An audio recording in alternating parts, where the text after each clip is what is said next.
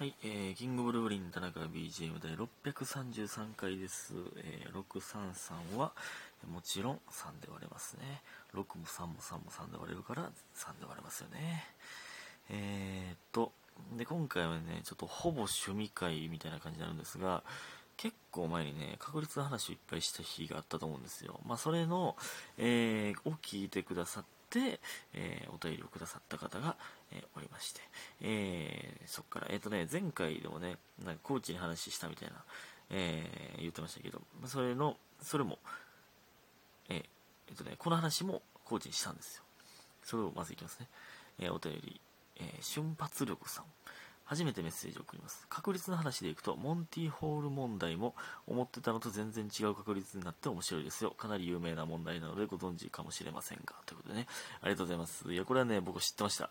えー、これはでもね、確か有名な、えー問題なんですが、えーこれね、昨日、おとついかな、えっ、とね、コーチと村上にしたら、まあ、コーチは納得いってましたけど、村上は納得いってなかったですね。これは、えーモンティホール問題。ありがとうございます。瞬発力さん、すごいですね。よくご存知で。えっ、とね、これはね、これあの、まあ、数学苦手な方も聞いてたらおもろいかなと僕は思うんですけど、えー拒絶反応を示す人も、えーもしかしたらいるかもしれませんけども、えーまあ、まあ流し聞きしててくださいね。えーまず、えっ、とね、3つの扉があるんですよ。で、3つの扉があって、そのうち1つが当たりなんですね。で、えーじゃあどれか1つ選んでくださいって言われて、じゃあ A、B、C、3つの扉だとするじゃないですか。じゃああなたは A を選びました。A を選んだ時に残り B、C が残ってるじゃないですか。そしたら司会の人が、あなたは A を選びましたね。じゃあ B と C、えーじゃあ C を私がオープンします。実は C こちら外れでした。って言われて、言われるんですよね。C オープンされるんですよ。今やったらあなたは B に変えてもいいですけど、えーどうしますか？って聞かれるんですよ。この時に変えた方がいいのか変えない方がいいのかという問題です。これはどっちの方が当たる確率が高いのかという問題でございます。意味わかりましたか？もう一回言いますね。え A、B、C があって A を最初にあなたは選んだ。そしたら B と C が残ってて司会の人が C の外れの方を開いてくれた。だから当たりは A か B のどっちかなんですよね。で、えー今やったら B に変えてもいいですよって言われてあなたは B に変えますかという話ですね。えーこれはね、明確に、一応、理論上答えがあるんですよ。で僕もね、これ最初、最初聞いたときは、いや、A、B、C、3分の1やねんから、えーどっち選んでも3分の1やないか、って思ったんですけど、さあ、えーもう答え言いますけど、もういいですか？答え言って。えーもうちょっと考えさせてっていう方は、えっと、一時停止してください。変えた方、A から B に変えた方がいいのか、変えない方がいいのか、どっちが得なのかという話でございます。じゃあ、えー答え言います。えーこれは、A から B に変えた方が当たる確率が2倍になるんですよ。2倍。これ、信じられへんくないですか？その、思ってた感覚と全然ちゃうというか、え ?2 倍も上がるん？って、僕はなりました。いや、だってね、A も B も C も同じ3分の1のはずやのに、その司会者の人がこっちに別に変えてもいいですよって、今なら変えていいですよって言われた時、変えた方が当たる確率2倍なんですよ。これすごいなと思ったんですけど、まあこれなぜかというのをまず、えー説明しますね。えーなぜかというと、まあ、えっ、とね、いろんな考え方があるんですけど、えーまず一つ目、えっ、と、A を選んで、自分が A を選んで、で、えっと、B と C 残ってるじゃないですか。で、司会者の人が、えー C を開けてくれた。B に変えてもいいですよ。って言われて、変えたら、変えた場合、なんか、C を司会者の人が開けてくれたから、C と B2 つ選んだみたいな感じになるじゃないですか。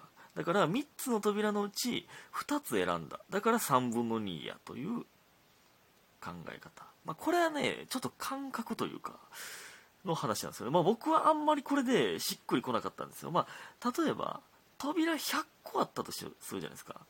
やったらまだ分かりやすくて、えーまあ、1から100、まあ、これすみません100個なんで数字にしますけど1番から100番の扉があって、えー、最初に1番の扉を選びました、えー、そしたら司会者の人が2番から99番の扉をブワーッと開けていったんですよ。そしたら全部外れでした、えー、残り100番が残っております。今なら変えてもいいですよって言われた、まあ、そしたら確かに1番を1番人1枚と司会者が開けてくれた99枚の扉。やったらまあなんか99枚選んだ方99枚選んでるっていうことになるじゃないですか。まあ言うたら。なんでまあ確かに変えた方が得な気はするなということなんですよ。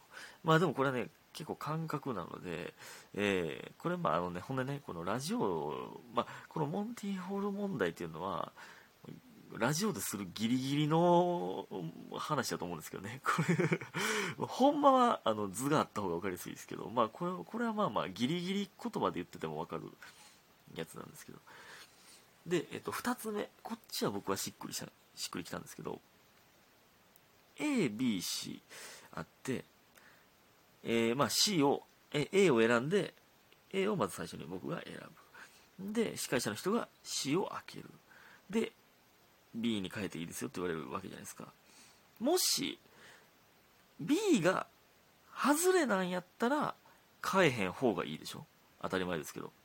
A から B に変えたら、えー、外れに変えちゃうわけやから。A の当たりから B の外れに変えちゃうわけやから、ダメじゃないですか。逆に、えー、一番最初に選んだ A が外れの場合、えー、B と C2 つあって C は外れの C をオープンしてくれる。だから B が当たりですよね。だから B が当たりの場合変えた方がいいんですよ。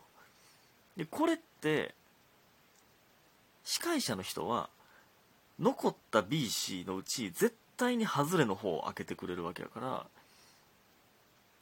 変えたらまあまあ当たりじゃないですか。つまり一番最初に選んだ A が外れやったら変えたら当たるんですよ絶対。一番最初に外れ A が外れだったら変えたら当たるんですよ。逆に言ったら一番最初に選んだ A が当たりやったら絶対に外れるんですよ。ってことは最初の A で外れを引けばいいんですよ。ってことは 3, 3つの扉のうち外れは2つやから外れを引ける確率は3分の2一番最初に A を A で3分の2を引けばいいってことやから変えた方がいいという。これが僕はしっくりきたんですよね。最初の A が外れだったらいいっていう考えね。どうですか？なかなかとこんなっちゃったんですけどこれがモンティーホール問題でございます。ね。えー、まあまあ難しいんですけど、ちょっとじゃあ他にもちょっと紹介していいですか？あの、こっちの方が、あの、これが今のはね、ちょっと難しいんですけど、こっちの方がまだしっくりくるかなという話で、たまたまね、モンティホール問題の、えー、ことを調べとったら、モンティホール問題って言ってるけど、これどう発音したらいいかわかんないですよ、ちなみに。で、それを調べとった時に、たまたま同じサイトで見たやつなんですけど、えー、先生が、学校でね、先生が生徒たちに、来週抜き打ちテストをしますって宣言した場合、その次の週月曜日から金曜抜き打ちテストは絶対にできないという話なんですよ 抜き打ちテストって突然来てその予期してなかったタイミングで来たテストが抜き打ちテストじゃないですか抜き打ちテストってこれ絶対できないんですよこれなんでかって言ったらこれもう答え言っちゃいますけどね。まあ、あの、まあ、問題にするなら何曜日に、えー、したら抜き打ちテストになりますかみたいな。まあ、これコーチにはこういう聞き方をしたんですけど。これなんでかって言ったら、抜き打ちテストって予期してない抜き打ちテストなんですよ。まず、金曜日に抜き打ちテストをすることは不可能なんですよ。なんでかって言ったら、月曜日から木曜日まで、えー、過ごして、あれ、木曜日の、えー、授業が終了した瞬間に、あれ？木曜までできて授業、いや、抜き打ちテストなかったな。ほんなら金曜日抜き打ちテストやん。って予期される。からこれは抜き打ててないわけですよね。だから金曜日は抜き打ちテストはできない。全く同じ考え方で水曜日まで来た時にあれ？月火水は抜き打ちテストなかったぞ。で金曜日はさっきの考え方で抜き打ちテストがない。ってことはじゃあ絶対木曜日やん。で、えー、予期されてしまうから木曜日も抜き打ちテストができない。で同じ考え方で金木、えー、水。でこうどんどん減ってって火曜日まで来て次月曜日。じゃあ月曜日抜き打ちテストやん。いやって予期されている。から抜き打ちテストはできないということなんですよね。意味わかります？意味わかりますか？えーと、まあまあ、その、まあまあ、まあ結局、裏切ったら、まあ、抜き打ちテストできるんですけどね、とかは書いてましたけど、ちょ、ちょ、もうあと1個だけ紹介させて。今の日本のシステムでは、えー、会社は、優秀な人が昇進していきますよね。平社員から、えー、課長、えー、課長から部長、まあ、知らんけど。このシステムやったら、会社中全員が無能だという説があるんですこれ理論上ね。これなんでかって言ったら、これおもろいなと思ったんですけど、平社員のうち、昇進できる人だけが昇進する。だから100人のうち20人昇進したとするじゃないですか、課長に。で、課長のうち10人が部長になったとするじゃないですか。これをずっと繰り返していったら、昇進できなかった人たちがそのランクなんですよ。平社員の100人のうち80人は昇進する能力がなかった人が平社員次課長の20人のうち昇進することのできないかった人たちが10人だから全員昇進することができなかった能力の人たちがその部署におるわけですその位置にだから全員が無能になってしまうという考え方もあるんですよね。なんかまあ理論上やけどね。うん。ありがとうございまし。た